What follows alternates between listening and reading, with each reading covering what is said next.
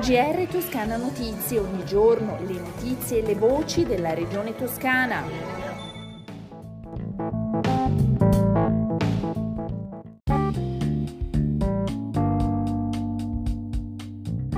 Gentili ascoltatori e ascoltatori, bentornati, questo è il GR di Toscana Notizie.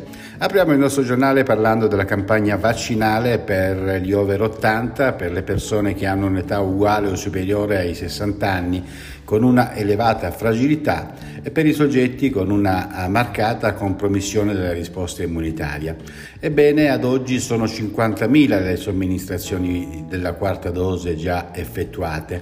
Il dato è riportato sul portale regionale vaccinazione.sanita.toscana.it che monitora in tempo reale l'andamento della campagna di vaccinazione anti-Covid. E a proposito di Covid, nelle ultime 24 ore sono 2.625 i nuovi casi, 47 anni l'età media. I decessi sono 6, i ricoverati 435, 11 in meno rispetto a ieri, di cui 16 in terapia intensiva, in questo caso 3 in meno. Cambiamo argomento, parliamo del PNRR, il libero accesso alle notizie, risorse, missioni, bandi e progetti che riguardano il Piano Nazionale di Ripresa e Resilienza in Toscana.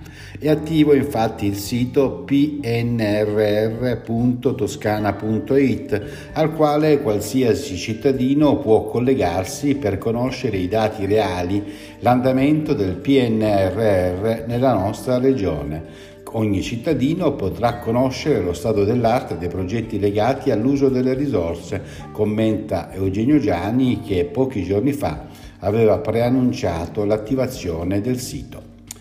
E cambiamo ancora argomento, parliamo della giornata internazionale contro le discriminazioni per orientamento sessuale e identità di genere. Chi amministra e rappresenta all'interno delle istituzioni una comunità a tutti i livelli deve rappresentare tutte le cittadine e tutti i cittadini, perché non ci sono cittadine e cittadini di serie A e di serie B. Tutte e tutti meritano gli stessi diritti e la stessa dignità.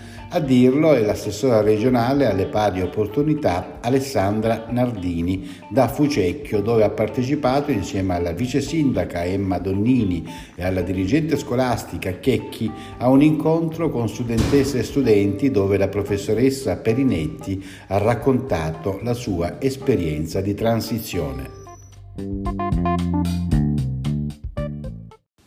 La Toscana celebra la giornata dell'agrobiodiversità il 20 maggio con tante iniziative disseminate nei territori ad opera delle comunità del cibo che li tutelano e li valorizzano. Sono nove infatti le comunità del cibo toscane e ognuna ha organizzato un calendario di eventi per animare la giornata del 20 maggio con approfondimenti o giochi per i più giovani. Le hanno presentate i rappresentanti delle nuove comunità insieme alla vicepresidente e assessora all'agroalimentare Stefania Saccardi che ascoltiamo.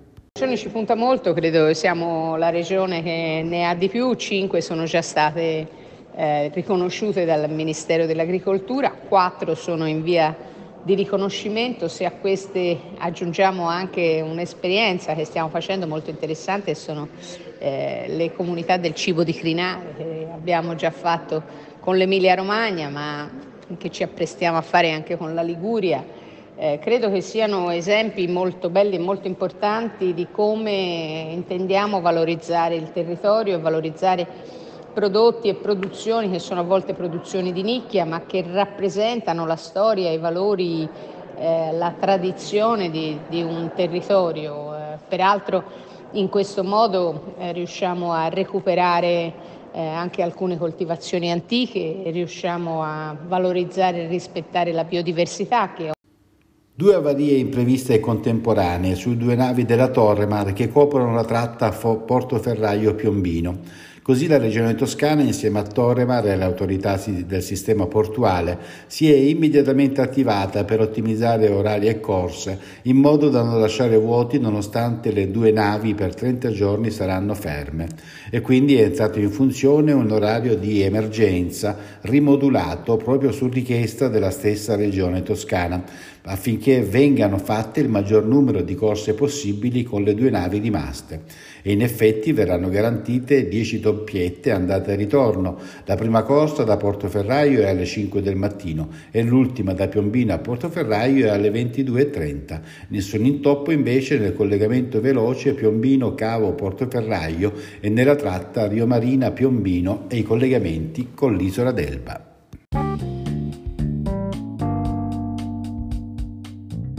Era la nostra ultima notizia, le previsioni del tempo, prima dei consueti saluti. Nelle prossime 24 ore il cielo in Toscana sarà sereno in mattinata, con un, nel pomeriggio lo sviluppo di nuvolosità cumuliformi nelle zone interne associata poi a locali rovesci o brevi temporali.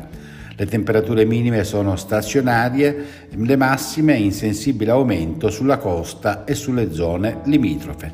Si conclude così questo giornale radio. Una risentirci dalla redazione di Toscana Notizie e da Osvaldo Sabato. GR Toscana Notizie, ogni giorno le notizie e le voci della regione toscana.